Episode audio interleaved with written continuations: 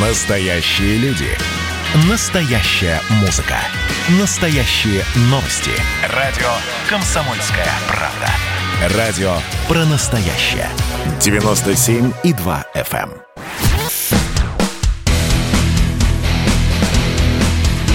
Программа с непримиримой позицией. Вечерний Мардан. И снова здравствуйте в эфире радио «Комсомольская правда». Я Сергей Мордан. Я Мария Баченина. Так, переходим к опасной теме. К да, опасной почему, скажи Да, она не опасна, нет, это я пытаюсь иронизировать, хотя, в общем, на самом деле ничего смешного нет. Случилась очередная стрельба на военном аэродроме, который имеет странное название то ли Вермонт, то ли какой-то Мальмонт. Смотри, пожалуйста. А, да, господи, ты меня прям сбил. Я всю, всю дорогу помнила, помнила, а сейчас... Балтимор, Балтим... вот. Балтимор. А он Балтимор или Балтимор? Балтимор. Я не знаю. Я только сейчас подумала, вот, но, че- Честно говоря, это вот, это вот главное, что меня с утра там вот царапает мое сознание, почему а, российский военный аэродром называется Бал- ну, Балтимор может, или Балтимор. Из, из Балтимора ну, приезжал да, к ним, и они наз... и первый камень заложил. Нах- назвали... Находящийся под городом Воронежем причем. Просто сегодня, когда Валентин с утра сказал про это, я подумала, что в Америке что-то, как и не сразу поняла. В общем, давайте так, серьезно. ну давайте, да. да. Значит, а, содержательно случилось вот что. Солдат, срочник а, сначала напал напал э, на офицера. Я так понимаю, что действие происходило в карауле. Он ударил его топором. Зарубил, да. Да, зарубил. Да. Ну как, ударил топором, а, забрал пистолет и уже добил и его. Из, да, да, и добил уже из пистолета. После этого вернулся еще одного, убил еще одного солдата, который, видимо, там же в оружейке находился, вернулся в казарму, застрелил своего сослуживца ингуша. Это самое интересное. Вот самая такая необъясненная часть во всей этой жуткой совершенно история. То есть специально туда шел? Да, конечно, и именно специально так. выбрал, да, ну, да, как бы и, именно жертву, так, да, специально, да. После этого там народ из казармы, солдатики стали разбегаться, он выстрелил кому-то еще вслед, но не попал, насколько я понимаю а бежал из части с оружием. Правда, такая история там ну, для меня не очень понятная, почему только с пистолетом, а почему из оружейки не взял автомат, может быть, их там и не было а, на самом деле. Знаешь, сегодня а, Миша с Баранцом сказали верную вещь, а, об служивый все-таки, что он заметен будет, с ним тяжело убегать а, и не попасться тяжело. Да То я он... понимаю. А, ну, Обыч, я просто... Обычно происходит так, всегда, да. когда солдаты стреляют или стреляются в карауле, так было последние угу. там 60 лет, вот, конечно же, всегда они уходили с автоматом. Ну, у него то есть здесь, здесь, да, здесь какая-то история довольно странная, а то есть вот а, первая аналогия, которая приходит в голову, на самом деле, это случай, э, произошедший в Читинской области с рядовым Шамсуддиновым. Ну, там вообще как бы массовый э, шутинг, то, что называется. Он убил 10 человек. 10 человек.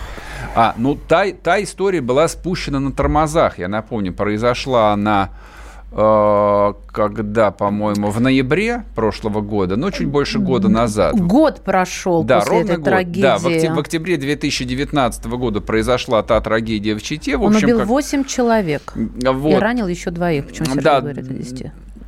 Там до сих пор э, продолжается следствие, срок этому Шамсуддинову не дали, несмотря на то, что историю изо всех сил пытались замолчать. Э, в общем, довольно быстро стало известно, что в части процветала дедовщина, причем дедовщина какая-то совершенно жуткая.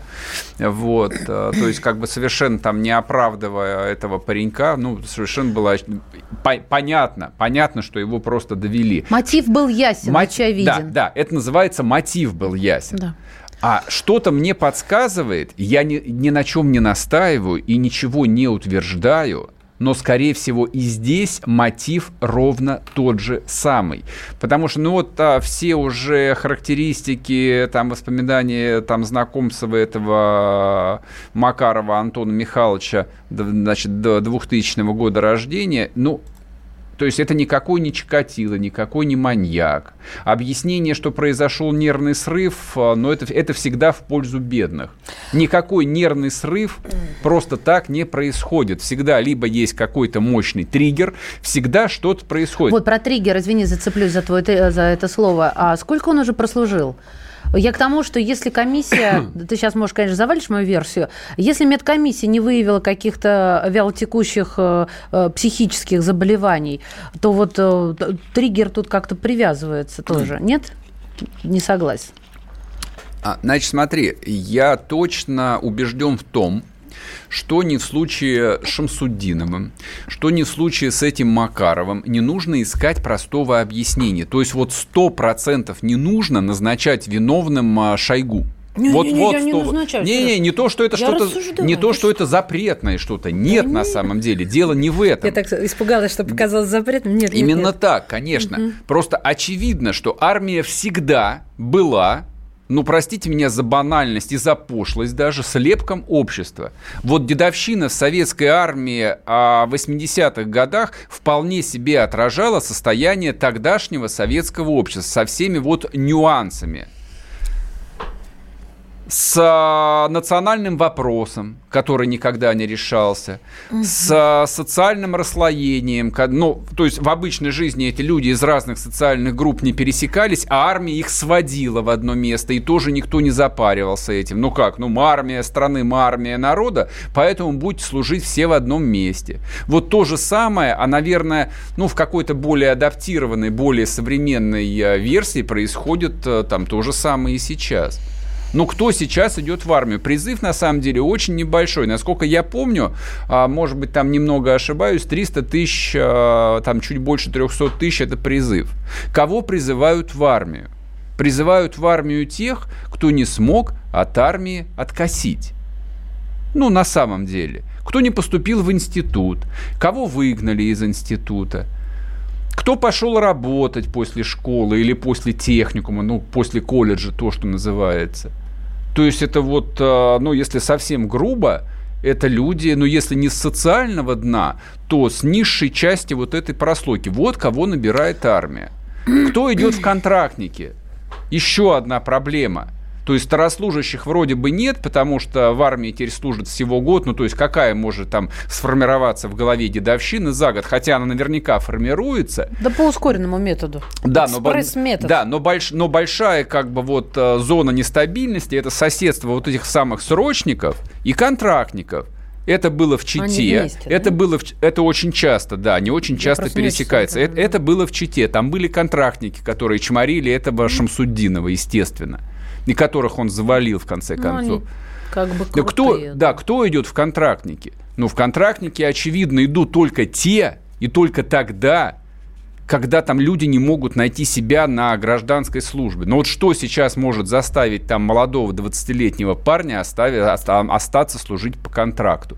Ну, только перспектива приехать в какое-нибудь условное Пикулево, вот, где максимум зарплаты, на которую он может рассчитывать, там 20 тысяч в месяц, за которую нужно будет корячиться день и ночь. Просто день и ночь. Вот и все. А вот, вот вам состояние там современной армии, которая вполне себе отражает состояние современного российского общества. То есть люб- любые реформы, а они, они, они масштабные реформы, естественно, которые там были э, в- вот внутри армейской системы произведены, они не могут устранить а, ключевую проблему. То есть наше общество, оно остается больным. То есть в стране есть целые территории депрессивные, причем не просто депрессивные, а где из поколения в поколение вот это вот депрессивное состояние передается, и выхода из которых нет. И это выплескивается куда? Ну, куда? Ну, вот в том числе сюда это выплескивается. В разные другие там а, социальные страты это Ты выплескивается. знаешь, извини, пожалуйста, что я вклинюсь, может быть, не совсем по теме, ты уже ушел просто от этой точки. Я посмотрела зарплату контрактника в 2020 году, и она меня не впечатлила. Не буду я говорить, а то сейчас заки... Рядовой 1-2 года, кто служил, 19-23. Младший сержант ну да. от 33, А сержант от 5 до удивляет? 10, от 42, старший сержант 49, а, старшина от 15 до 20 выслуга, значит, от 55. Так и есть, все правильно. Ну, то есть, ты хочешь сказать, таких зарплат на гражданке они не смогли найти? Ну, если Я ты... вот в этом. Ну, конечно, если человека призвали там из какой-нибудь там дыры, вот, где средняя зарплата 15 тысяч рублей, там в районе минималки крутится. Я пони... Его призвали, он остается а, после ну, срочной конечно. там контрактник, это ты отслужил свой год и потом остаешься по контракту. Да, да, да, да, это ты остаешься понимаю, по контракту конечно. по одной простой причине. Некуда возвращаться. Да, что тебе некуда возвращаться, ты никому не нужен, ты вообще никому в этой жизни не нужен. Я не знаю, я сейчас, может, как женского нагоню, но я почему-то это э, вот сегодняшнее это событие, эту трагедию, я настолько сильно переживаю, э, даже не могу понять, почему. Вот серьезно, то ли потому, что, знаешь, как бы э, у меня сыновья, ну хотя пока они вырастут, там еще пройдут годы и века. Не понимаю, ну вот серьезно, прям к сердцу очень близко приняла.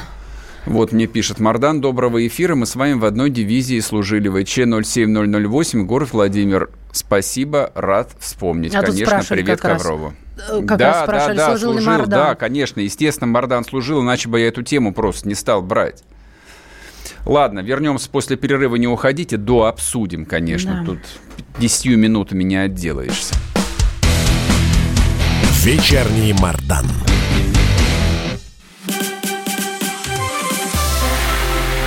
Это было начало. Это действительно история, которая будоражит. Так вся страна обалдела.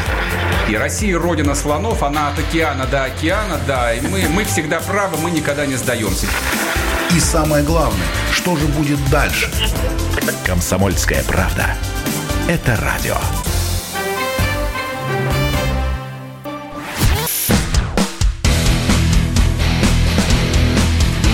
Программа с непримиримой позицией. Вечерний Мардан. И снова здравствуйте в эфире радио «Комсомольская правда». Я Сергей Мардан.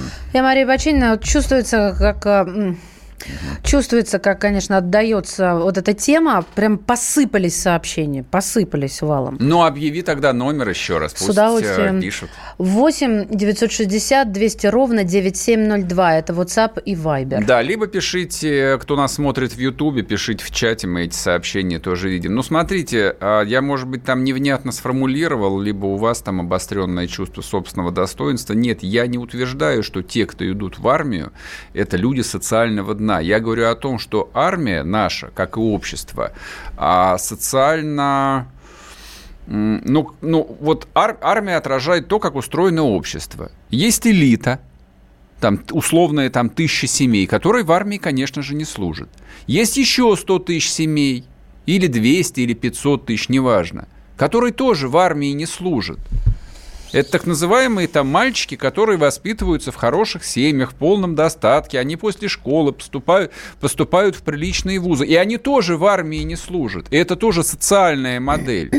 И вот в этом большом 145-миллионном обществе есть 20 миллионов тех, кто живет ниже черты бедности – есть еще миллионов 30, которые живут чуть выше черты бедности, но это та же самая нищета беспросветная, причем нищета, из которой практически нет шансов выбраться. И вот именно из этих там 50-60 миллионов комплектуется главным образом российская армия. Это не хорошо и не плохо. Примерно то же самое происходит и в армии Соединенных Штатов на самом деле. Туда тоже идут, в общем, как правило, там люди из э, социально незащищенных слоев. Но, тем не менее, как бы эта машина, она должна формировать э, вот некоторые механизмы, которые сглаживают все эти издержки и формировать новую совершенно корпоративную общность но почему-то сбоит, почему-то не формирует. Вот это непонятно и очень интересно. У нас на связи заместитель президента Российской Академии ракетных и артиллерийских наук по информационной политике, доктор военных наук Константин Севков. Константин Валентинович, добрый вечер. Добрый вечер. Здравствуйте, Константин Валентинович. Как вы думаете, вот э, уж 30 лет как нет советской власти, а дедовщина никак не лечится у нас. Ее вообще можно изжить или нет? Э, а почему вы полагаете, что это речь идет о дедовщине? Ну, потому что я практически в этом уверен. Этот солдатик вернулся в казарму, чтобы застрелить сослуживца ингуша. Ну, понятно, но это... Мы вас потеряли. Это старослужащий. Имеется, с одной стороны, старослужащий, с другой стороны, вновь прибывший. Причем старослужащий не меньше года-двух уже отслуживший. То есть это вот на флоте или э, вооруженных сил. Сейчас нет дедовщины. Сейчас есть казарменное хулиганство, точно такое же, как на улице. Давайте Если, так. скажем, Хорошо, давайте его так назовем, вот хотя, в общем, хрен редьки не слаще. Мгм. Нет, нет, это не, это не просто переименование, это другая сущность. Это другая сущность. А от этого Это унижения, же- что ли, ниже как-то? Вот. Нет. Я- А- Нет, об- это объяс- то же самое, что имеет место хулиганство на улице. Об- Если Объясните, в чем получилось- разница принципиальная. Да, Хорошо. Если, подожди, если бы получилось, что этот боец встретился с ингушом, этим самым, просто на улице, в гражданке, и тот ингуш его обидел, то этот боец, если бы он, ну, не боец, скажем так, а просто человек, если бы у него было под рукой ружье, он бы его пристрелил бы. Это как бы считалось бы? Дедовщина или чем? Нет, это Давайте понятно. мы будем все-таки, да, давайте мы все-таки будем объективны, что э, в вооруженных силах собираются люди, вот я слышал предшествующего выступающего, которые приходят действительно из нижних, из э, незащищенных слоев населения, которые просто по э, уровню жизни уже в определенной степени озлоблены на все происходящее в России. Вот. И вот этот потенциал ярости у них иногда прорывается. Причем в своей массе э, эта озлобленность не проявляется. Ну, люди спокойно служат. Но бывают люди отдельно взятые, которых либо допекли, либо в силу просто психологической неустойчивости, у которых порог вот этот вот, когда они берутся за что-то уже окончательно суровое, либо Мгм. оружие, либо еще там палку, чтобы долбануть по голове, вот, э, значительно ниже, чем у других сослуживцев. Вот тогда происходят вот такие вспышки насилия. Посмотрите, что происходит сейчас в домах, на улице России, на улицах России, в, до- в домах, э, в, в семьях. Ведь там же намного больше вот подобного насилия, том числе и с огнестрельным оружием. Вот, вот и все. Поэтому чего же вы хотите? Это сложившаяся сейчас ситуация в стране. От этого никуда не деться. Причем она усугубляется. И чем дальше сложнее будет ситуация в стране, тем чаще будут вот такие вот выбросы. Причем не только в армии, и в других структурах. В общем-то, то, что ты говорил, Сергей, по Ну, в поводу принципе, зеркала. да, я- я- Конечно, конечно Да. же, конечно. Скажите, ну а- армия, армия это слепок общества. Армия слепок общества. Это понятно. Понимаете? Армия что-то с этим может сделать? Вот армия как структура, армия как Армия система. как структура, армия как структура, конечно же, должна что-то делать, понимаете? Ну, во-первых, я хочу сказать, в значительной степени, если сопоставлять с советским периодом, э, права офицеров урезаны. Советское, в советское время, вы говорите, дедовщина, той дедовщины в том виде, каком она сейчас, вот есть ее, конечно, близко не было. Я имею в виду э, постсоветской, России, постсоветской российской армии такого не было никогда. Да, там бывали старослужащие, там э, обижали молодых, вот, но это все носило не такой характер, как сейчас, Нам- намного более мягче, и он пресекался, это вот эти вот э, факты дедовщины командным составом, потому что у него были соответствующие полномочия. В результате демократических преобразований э, российские офицеры были лишены большей части тех полномочий, которые имели в советской армии. К тому же в советской армии был важный фактор еще один. Советская армия имела четкую идеологию. Она знала, солдат, советский солдат, за что он сражает.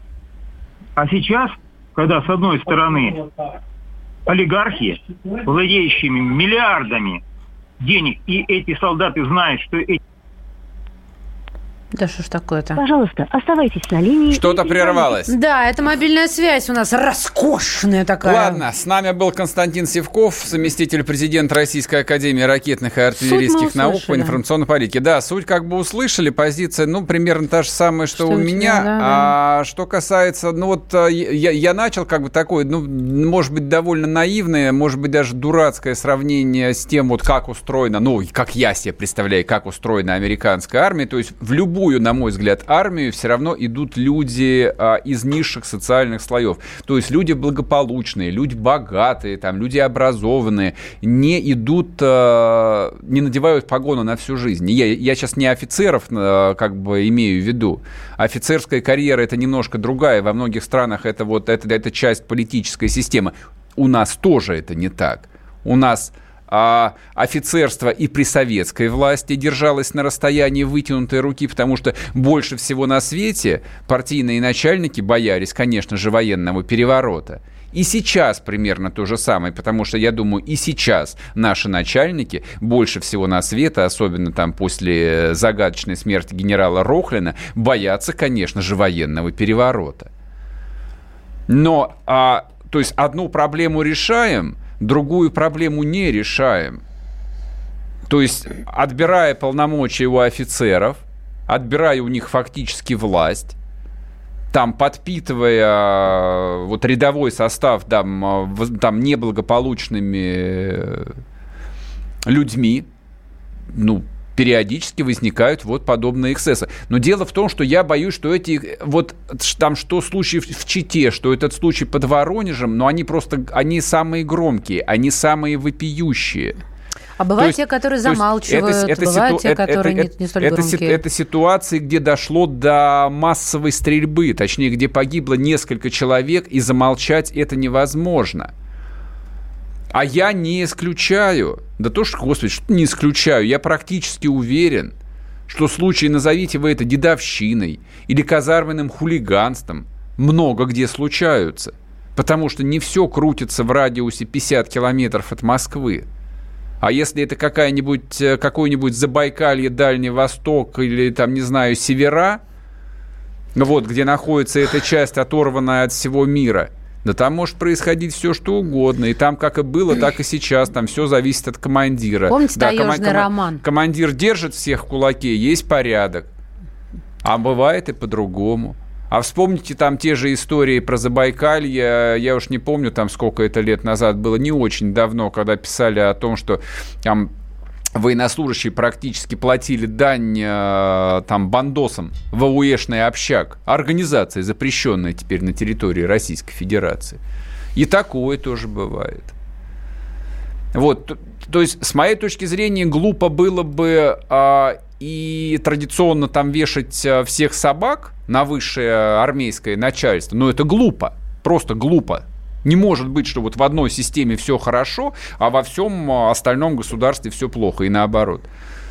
Но не, не, не, не менее глупо лакировать действительность и показывать только красивые картинки из профессиональных фотосессий, как люди э, там в комплекте ратник и, значит, со всякой там оптики на современном оружии где-то идут по пустыне. Это спецчасти, мы понимаем, но в армию набирают 300 э, тысяч человек каждый год. Ратников на всех не хватает. И что с этим делать-то? То есть матерям как своих детей отпускать в армию? Главный же вопрос – он, он был 30 лет назад, 50 лет назад, и такой же и сейчас. Как матерям своих детей-то отпускать? Вот на это хотелось бы ответы какие-то внятные получить. А чтобы не было, как а, со смены министров в российском правительстве, не вашего ума дела, нашего. Вернемся после перерыва, не уходите.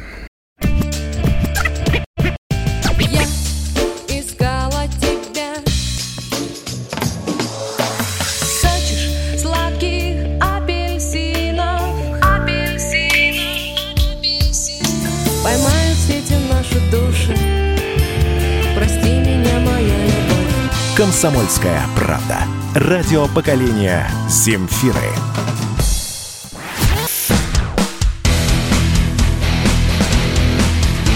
Программа с непримиримой позицией.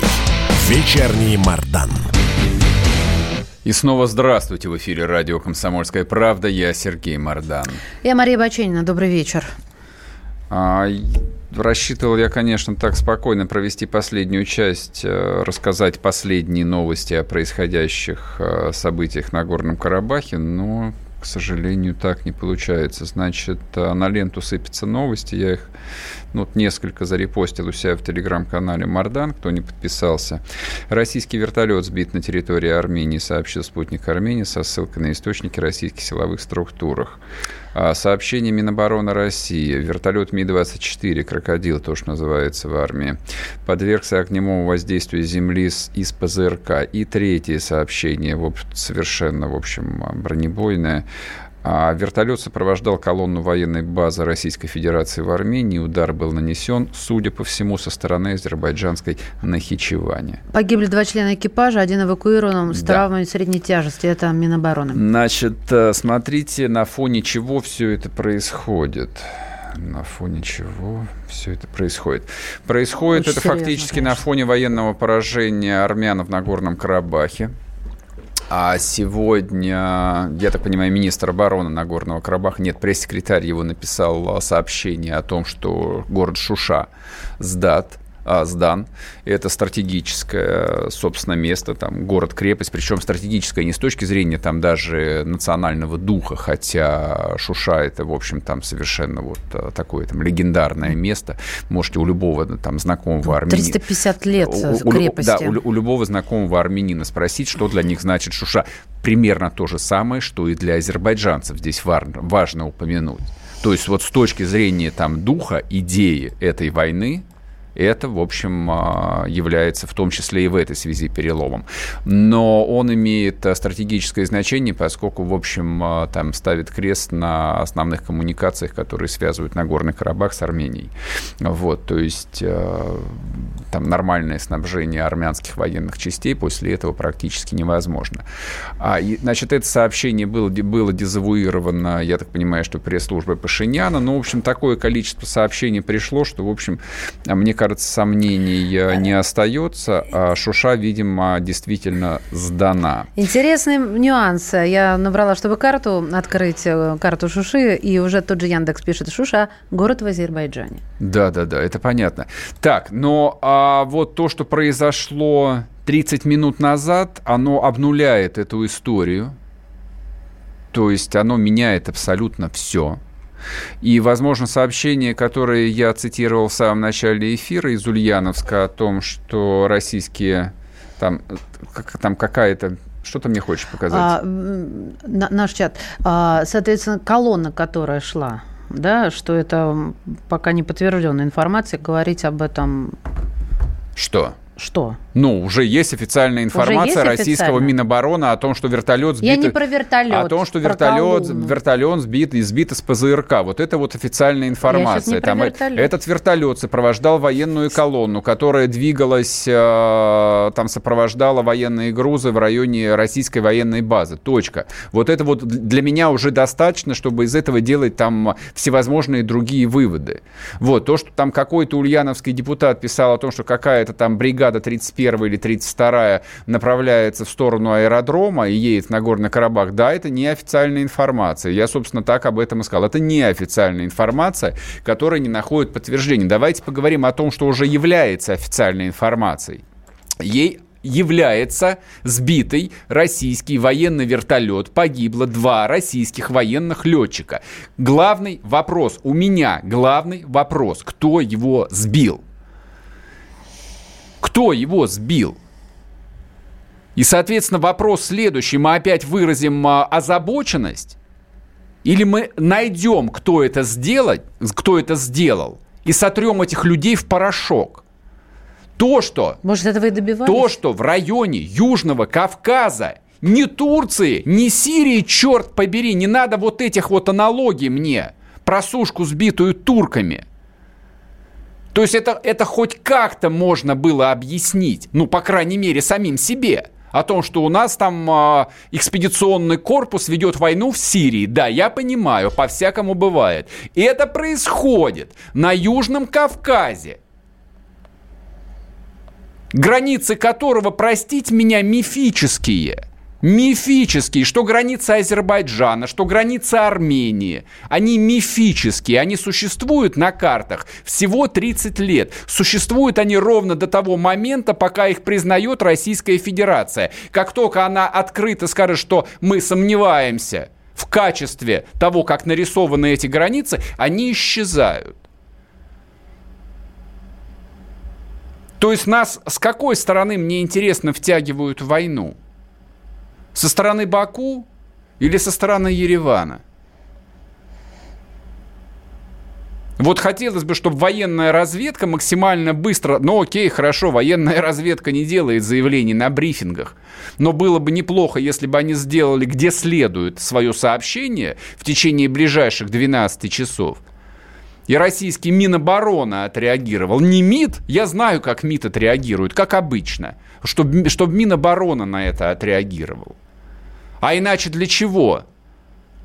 российские сторожевые корабли и фрегаты с калибрами плавают в Каспийском море. На мой взгляд, они плавают там вот именно для этого, чтобы ни у кого даже мысли не возникало. Вот в этом регионе стрелять по российским военным вертолетам, по российским военным машинам, по российским танкам и так далее. Потому что в ответ прилетит неизвестно откуда там несколько тонн тротила, и от тебя не останется даже пыли. Вот как оно, по идее, должно быть. Вот, по идее, как Россия должна осуществлять свою политику на Южном Кавказе. И не могу опять не вспомнить сегодняшнее заявление Алиева. Вот оно к чему прозвучало. Я опять задал себе вопрос. Алиев сегодня опять сказал, что в случае агрессии в отношении Азербайджана помощь ему окажет Турция. Он это это, это Москве было адресовано. Он еще одну фразу сказал. И ничто нас не остановит. Да, да, да, я понимаю. Здесь это, мои ноздри начали трепетать. Это в каком контексте было сказано? Да в том самом, Сергей Алексеевич. Вот а, у, у меня, у меня отч, отчетливое ощущение, что это, это второй раз сказано именно в адрес Москвы. Видимо, Москва не услышала, поэтому сбили вертолет. Это вообще как? Нет, это уже это, это касается там не каких-то там союзнических отношений в отношении там Армении, которые были, есть или будут. Это вообще сейчас к делу не относится. Вообще я не понимаю, что на Южном Кавказе кто-то может без разрешения Москвы хоть что-то делать. Это у, у меня не укладывается в голове, что в границах бывшего СССР из казарм может выехать хоть один танк, хоть одна боевая машина без разрешения из Москвы. Как это может быть? Как до этого можно было довести? Объясните мне, пожалуйста. Про какую к чертям собачьим субъектность вы говорите? Поэтому вот эта вот э, равноудаленность от сторон конфликта, которая Россия демонстрирует с самого начала вот этой вот а, третьей азер... армяно-азербайджанской войны, она до этого и довела. То есть, если ничего не делать, если просто вот не то, что отстраненно наблюдать, свысока издали, издали, а просто вот вокруг тебя там свистят пули, рвутся снаряды, а ты сидишь и типа там по, по, по сторонам только зыркаешь. Но это же должно было в конце концов случиться, оно и случилось. Но это же очевидно должно было там в конце концов случиться. То есть ты хочешь сказать, что мы напрасно не приняли чью-то сторону? У России не может быть чьей-то стороны. У России вот. только своя сторона. Да, тогда... А у Армении и Азербайджана, по идее, даже вопрос не должен возникать, какую сторону выбрать. Как сказала Москва, так и должно быть. Вот и все, вот и вся политика России. Да все так, если на, бы на Южном... Турция, Сергей Да плевать на Турцию, плевать на Турцию. Какая к чертям собачьим в Турцию? Я, я же сказал, а для чего в Каспийском море плавают российские военные корабли? Для чего они там находятся? Для того, чтобы по папуасам в Сирию стрелять, что ли? Серьезно? А что, больше не по кому калибра запустить? Ну покажите, как они летают. Как взрывается 400 тонн тротила? Покажите, наконец, нам, пожалуйста. Найдите, из какого места, места этот ПЗРК взлетел. Сравняйте там все в пыль просто, чтобы там вообще ничего живого не осталось. А Господь разберется, которые его.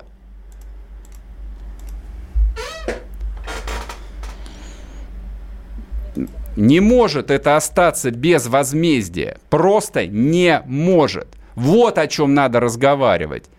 Не о выборах американских президентов. Нам все равно, кто американский президент. На Южном Кавказе без разрешения русской армии никто вздохнуть, по идее, даже не должен. А не то, что делать такие заявления, как делает Алиев. А про армян разговор тот же самый. Чтобы не было тут никаких вот недопониманий. Никто не может ничего говорить. Только Москва определяет будущее этих стран и этих народов, и никто больше. Ну вот тебе, пожалуйста, МИД. Россия использует все возможности, чтобы со Да, стороны конфликта в Карабахе да, сели за стол переговоров. Э, Мы устали вот от Ладно, этого, друзья мои, возможности. все, мы уходим на перерыв. До завтра. Всем пока. Как это? Подписывайтесь. Погоди. А, что? Нет? Не а, а, нет, нет, нет, не уходите, не уходите. Какие ваши доказательства? Ваши волосы будут мягкими и шелковистыми. Я сделаю ему предложение, от которого он не сможет отказаться. Ну, за понимание. Я вот думаю, что сила в правде. У кого правда, тот и сильнее. Прошлое не дает себя забыть. Запахами, музыкой, фотографиями. Мы помним прозвища своих одноклассников, хотя самих их не видели очень давно. Мы до сих пор в памяти бережно храним правила дворовых игр. Все эти воспоминания оживают в программе «Дежавю». Меня зовут Михаил Антонов. По субботам и воскресеньям в 11 часов вечера мы говорим о том, что нас радовало и огорчало. Какими мы были раньше. Давайте вспоминать вместе. До встречи. Хулиганы.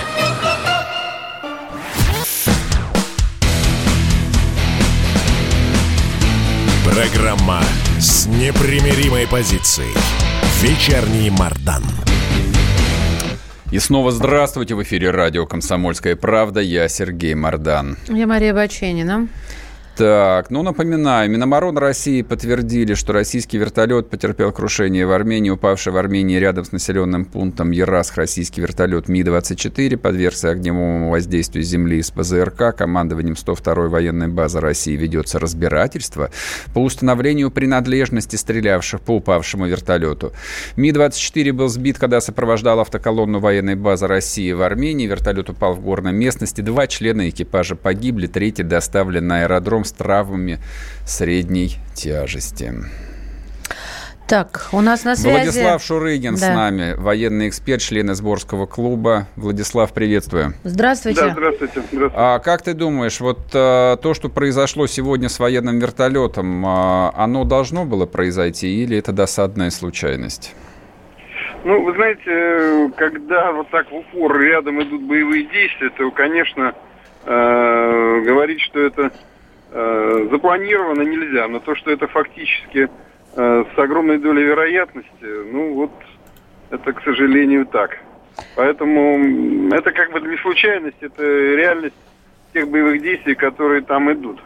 Сегодняшнее очередное заявление Алиева о том, что Азербайджан поза- попросит помощи у Турции в случае агрессии против нее третьей страны. Это кому адресовано? Ну не Армении же. Ну, вы знаете, это, безусловно, арго- адресовано так или иначе России. Но э, при этом э, Алиев отлично понимает, что э, пытаясь попросить такую помощь, он фактически тем самым спровоцирует большую региональную войну. Потому что э, в этом случае э, понятно, что Россия не останется в стороне, но при этом есть еще договор о ДКБ, который тоже обязан будет оказывать помощь. И э, есть э, проблема у самого Азербайджана, потому что, чтобы получить помощь от Турции, ему придется э, дождаться того, как со стороны Нахичевани Турция нанесет удар по территории самой Армении. То есть э, вряд ли он э, как бы готов к такой большой региональной войне, тем более с участием России. Еще меньше к этому готова сама Турция. Поэтому я думаю, что, скорее всего, это все-таки некие такие зулузские танцы, когда устрашающие заявления и движения должны э, придать значимость э, всем участникам этих событий. Ну, э, про- просто мне кажется, для, для Зулу... насчет зулузских танцев-то я согласен, а, но для Азербайджана, который, в общем, настолько сильно связан с Россией, ну, по крайней мере, несколько миллионами диаспоры, не слишком ли это а, неосмотрительно? Или, или, или- или Алиев знает что-то такое, чего мы не знаем, что позволяет себе это? Ну, вы знаете, я думаю, что Алиев просто, скорее всего, э, находится сейчас в неком э, цейтноте, или точнее в некой патовой ситуации, потому что это э, связано с э, тем, что ему не очень хочется попадать под полную вассальную зависимость от Турции, Мгм. а он отлично понимает, что все последние заявления, в том числе и поощрительные, и поздравления, это не столько э, поддержка товарищей и друзей, сколько, э, так сказать, поддержка императора, или точнее султана. И вряд ли ему хочется, чтобы Азербайджан оказался через там 10-15 лет э, в составе, так сказать, новой Османской империи. Учитывая, опять же, что Азербайджан все-таки шиитская страна, а Турция суннитская. Никакого большого тепла, которое провозглашает сейчас Эрдоган, э, на самом деле никогда между этими странами не было. Э, примерно, ну, условно говоря, как у нас и Польша, все-таки угу. очень близкие нам славяне, но при этом совершенно другие по религии, другие и всегда находились как бы к нам в некой апропо. И вот в этой ситуации, конечно, для Алиева э, вот эти все заявления, они э, в какой-то степени, ну, еще и рассчитаны на внутреннее употребление, показать, что он э, достаточно жестко контролирует ситуацию, что он одерживает в том числе, сдерживает в том числе и Россию, но вряд ли он действительно всерьез думает э, с Россией перейти на язык конфронтации. А чисто теоретически это возможно в какой-то момент? Ну, да, ну, предположим, ситуация выходит из-под контроля. Например, там Россия высаживает пара- парашютно-десантный полк в Степанакерте. Ну, вы знаете, я думаю, что нет, теоретически в параллельных вселенных возможно все, что угодно. Не, а в нашей? В нашей вселенной, я думаю, это маловероятно по одной простой причине, чтобы, чтобы попасть типа на Керт, России нужно будет как минимум при, нарушить воздушное пространство Грузии, потому что у России нет ни метра границы земли с Арменией, а даже нет угу. границы, которые бы могли нас пропустить. Возможно, такую роль на себя взял Иран, но я очень сильно сомневаюсь, что Иран будет готов участвовать э, также в этой войне, хотя и так пассивно. Поэтому у Алиева, конечно, есть определенная такая уверенность, что Россия тоже не перейдет определенную границу. Поэтому я больше рассматриваю это, повторюсь, как некое такое внутреннее, э, для внутреннего употребления, для поддержки э, своего собственного избирателя и своего, своего, своего населения. Ну вот э, не могу не вспомнить 8 августа 2008 года, когда Саакашвили тоже был э, уверен, что Россия не вмешается, что бы ни произошло. И, в общем, как бы весь предыдущий опыт говорил о том, что Россия не вмешается. Она взяла и вмешалась. Вот э, такой нежданчик. Знаете, Нет? Нет? Вы знаете, здесь все-таки ситуация очень сильно отличается. Повторюсь, на территорию Армении пока не ступил ногой ни один азербайджанский солдат. Угу. Те инциденты, которые были, они, э, ну их можно трактовать очень двояко. Единственное, что точно установлено, это уничтожение оперативно-тактического комплекса на территории Армении, который обстреливал один из городов э, Азербайджана. Угу. Это единственное, что было. Но Армения отлично, то есть э, Азербайджан отлично понимает, что вести действия в Нагорном Карабахе это одно, угу. Нагорный Карабах Армения сама не признает до сих пор. И совершенно другое дело вступить в войну с Арменией. И если таковое произойдет, если Азербайджан решится, надо понимать, что э, это все-таки война Армении и Азербайджана, угу. а не, а, допустим, там Армения, Азербайджана и Турция. Турция уже в этом случае, как вы правильно сказали, должна прийти на помощь. Угу. Скорее всего, ударом из Нахичевани, где сейчас, собственно говоря, собрано несколько тысяч э, боевиков из Сирии, которых переодели, переодели в азербайджанскую военную форму, они должны будут изображать некий азербайджанский корпус на Хичеване, который, если что, готов, так сказать, атаковать э, с этой стороны. Но при этом, повторюсь, это уже большая региональная война, и, конечно, тогда Россия будет вести себя совершенно по-другому, и вряд ли она э, будет, ну, то, что называется, Э, спокойно наблюдать. То есть Владислав, у нас заканчивается программа. Спасибо большое. Спасибо. Владислав Шурыгин был с нами, военный эксперт. Ну, будем смотреть завтра, что там будет происходить. Всем хорошего вечера. Пока. Подписываюсь. Вечерний Мардан.